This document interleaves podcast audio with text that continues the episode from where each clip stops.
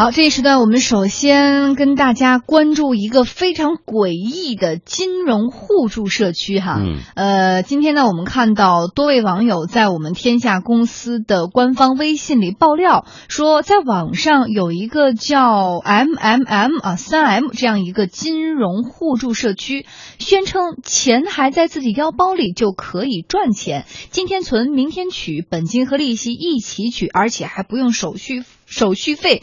更让人觉得很可怕的是，收益每个月能达到百分之三十，所以我们也很想问一个问题：天上难不成真的要掉馅饼了吗？这还真是一般人我们都不告诉他，就是我们天下公司的听众哈，我们为您揭开这样一个金融互助社区的层层面纱。天下公司记者呢今天登录 MMM 金融互助社区的页面，发现网站呢做起来是非常简单，这个看起来呢也比较简陋，主页上贴出一段公司的宣传片。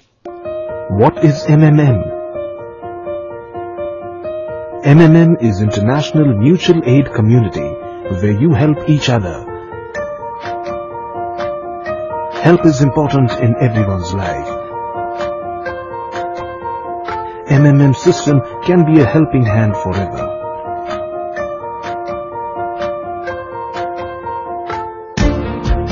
Participate in the system by providing minimum help equivalent to 10 US dollar to another participants and get rewarded by system with credits called Marvel. 嗯，好，我们来看一下哈，这个宣传片里大概的内容就是什么是 MMM 呢？哎说这个俄罗斯人谢尔盖马夫罗季啊，目睹了世界金融体系的混乱，然后呢，立志建立一个慈善互助的完美的金融协助体系，在二零一一年成功的建立 MMM 的互助社区系统，在俄罗斯、以色列、印度等多个国家成功运作三年之后，在今年五月份来到了中国。哎，除此之外呢，整个网页都充斥着月赚百分之三十的宣传语。在这个金融互助社区里，投资额是六十块钱到六万元之间，固定收益都是每个月百分之三十的利息。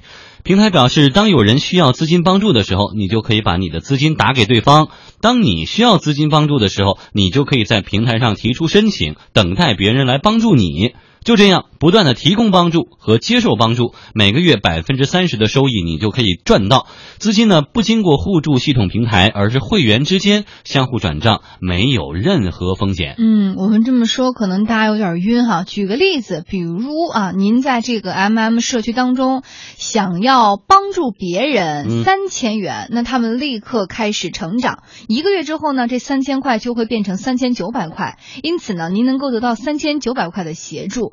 而如果我们投资三千块的话，那么一年的收益就是六万九千八百块。一位公司联系人告诉记者，除了固定收益，靠介绍朋友加入也是可以获得收益的。盈利的话，其实我们现在的话，目前有两种两种方式可以挣钱。你做动态的话也可以，做静态的话也可以，都可以挣钱的。动态的意思就是说，你可以去推荐人，你觉得这个项目项目比较好，你可以推荐给给你的朋友，或者是你的 QQ 好友或者微信好友，让他跟我们一起来来玩这个项目。嗯，根据了解呢，推荐奖还要奖百分之十。嗯，被推荐人投资一次呢，推荐人都会得到百分之十的一个推荐提成，而且没有上限。在网络上呢，搜索 MMM 金融互助有超过一百个贴吧，呃，搜索词条超过万条，人数最多。最多发言的贴吧呢，叫做中国 MMM 八，多是各种会员以身说法，有的甚至直接贴出自己收入的照片。嗯，来问问老陶，这么个事儿怎么听着那么玄乎呢？没有任何的金融产品在里边儿，就是对钱进去，钱出来，没有任何风险，就直接赚到了。对，三千一年变七万。在中国这样的一个商业社会中，在全世界这样一个商业社会当中，它完全不存在生长的土壤呀。对所以你就发不了财吗。它是个啥呢？它其实就是一个金融传销。其实一定大家要知道，没有天下没有免费的午餐，没有说你三千块钱进去六万块钱出来。我觉得这种呃这种可能性几乎是零。所以我如果看到有人要建议你加入这样的一个组织，你一定要记住，没有那么好的事儿。也不会有这样的便宜事儿等着你。所以我觉得像其实这个很简单，他的他的意思就是，如果你他给你需要呃你需要钱的这个，如果你需要钱，你可能通过这样的一个网平台会得到很多的这个钱。那那这个平台钱从哪来？就从每一个人，比如说你可以投投几千块钱，甚至几十块钱都可以。我看了他这一个介绍，他的意思是说，我比如说投了这个六十块钱起，我投了一百块钱，这一百块钱呢，它是分散到不同的平台去投入到别的地方去。你比如六一百块钱给他，他可能二十块钱投到比如说建筑行业，或者这个三十块钱投到股市。也就是说，他们这个平台利用拿来的钱是要做一些其他的投资的，对他要做其他投但是他。自己宣称平台不收钱呀，钱。说钱不在平台那儿啊。就是。你这一百块钱交出来以后，谁需要这一百块钱，谁就把这一百块钱拿走，但是你是要付出利息，然后利息也直接给你，我这平台上的不不留钱。对他这个平台是不出钱的，就是你需要钱的人可以从平台拿钱。啊，对，但是谁从平台拿钱，他其实他并没说，而且他说的是，我假设说我投了一百块钱，你是通过不同的方式投投入到其他的盈利的项目当中去了，究竟那个项目是什么？他也说不出来，因为假设说我们在 P to P 的这样一个网站，我们还知道说 P to P 网站的投资究竟在哪儿，他根本就没有一个投资项目，他就只是说你的钱被分散了，这样一来，其实他的责任也被逃脱了。嗯，这样的一来，他他用什么来挣钱呢？他用什么来给你利息呢？他就用无不断的有人进来，比如说你拉一个人进来就有百分之十，那对你来说就很有诱惑力了。那这个诱惑力怎么办呢？那就你就不停的去拉人呗，庞氏骗局这不就是庞氏骗局和传销的一个基础吗？而且他其实两个说法让我觉得比较警惕哈，一个说某个人目睹了全世界金融体系的混乱，好多保健品的这个宣传都是这样说，某一个创始人目睹了全人类。现在面临的巨大的健康威胁，从此诞生了一个什么什么东西，然后这整个新纪元等等那些词儿就来了。这是第一个。第二点就是说，就是有推荐人讲，你只要拉人进来，嗯就有点儿下线的这个意思。对，它就是下线。我觉得这个就是庞氏骗局的含义，就是我们不断后续的人给前面的人付支付利息或者是接盘侠嘛接盘侠，就你不断的接盘。那传销的意思是什么呢？你不断的拉人进来，把把你的这个收入提高。因为你想，你拉一个人就是百分之十，那你肯定有动力去拉更多的人来。嗯所以有这这就出现这样的很多的这个问题，因为他没有真正的项目，也没有真正的投投资的渠道。那你想想，他从哪儿来给你们那么高的收入和和那么高的利息回报呢？所以我们在各大贴吧当中看到有些人在这现身说法，甚至还公公布自己收入的照片，这也就很好理解了。为了吸引更多的人进来嘛。对嗯，找个嗯 PS 还不容易嘛。嗯好，我们继续来看哈，随着记者的调查深入，这样一个看似天上掉馅儿饼的项目，其实是暴露出了很多的可疑的地方。我们接下来一条一条的跟大家分析。呃我们先来看公开资料嗯啊，俄罗斯人谢尔盖·马夫罗季上世纪九十年代利用金字塔式投资返还方案吸收存款，但实际上这样的理论是基于几何倍增的数学模式。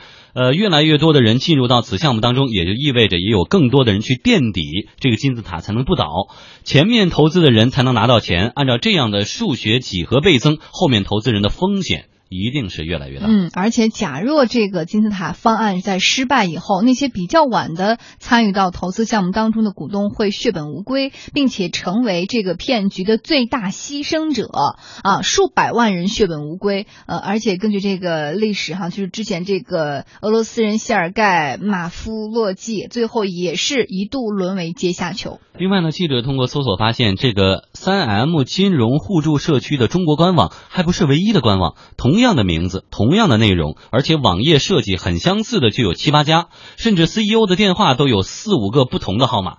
呃，一位中国 MMM 金融互助的负责人说，真正的官网他需要通过 QQ 才能告诉记者。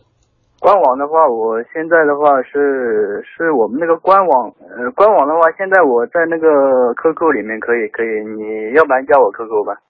嗯，而且呢，我们的记者在接触这些金融社区的会员的时候，都发现他们很谨慎，不愿意留电话，只希望通过 QQ 来进行交流。而记者在 MMM 金融互助的几个官网上看到美国总统奥巴马颁奖状给这家公司的照片。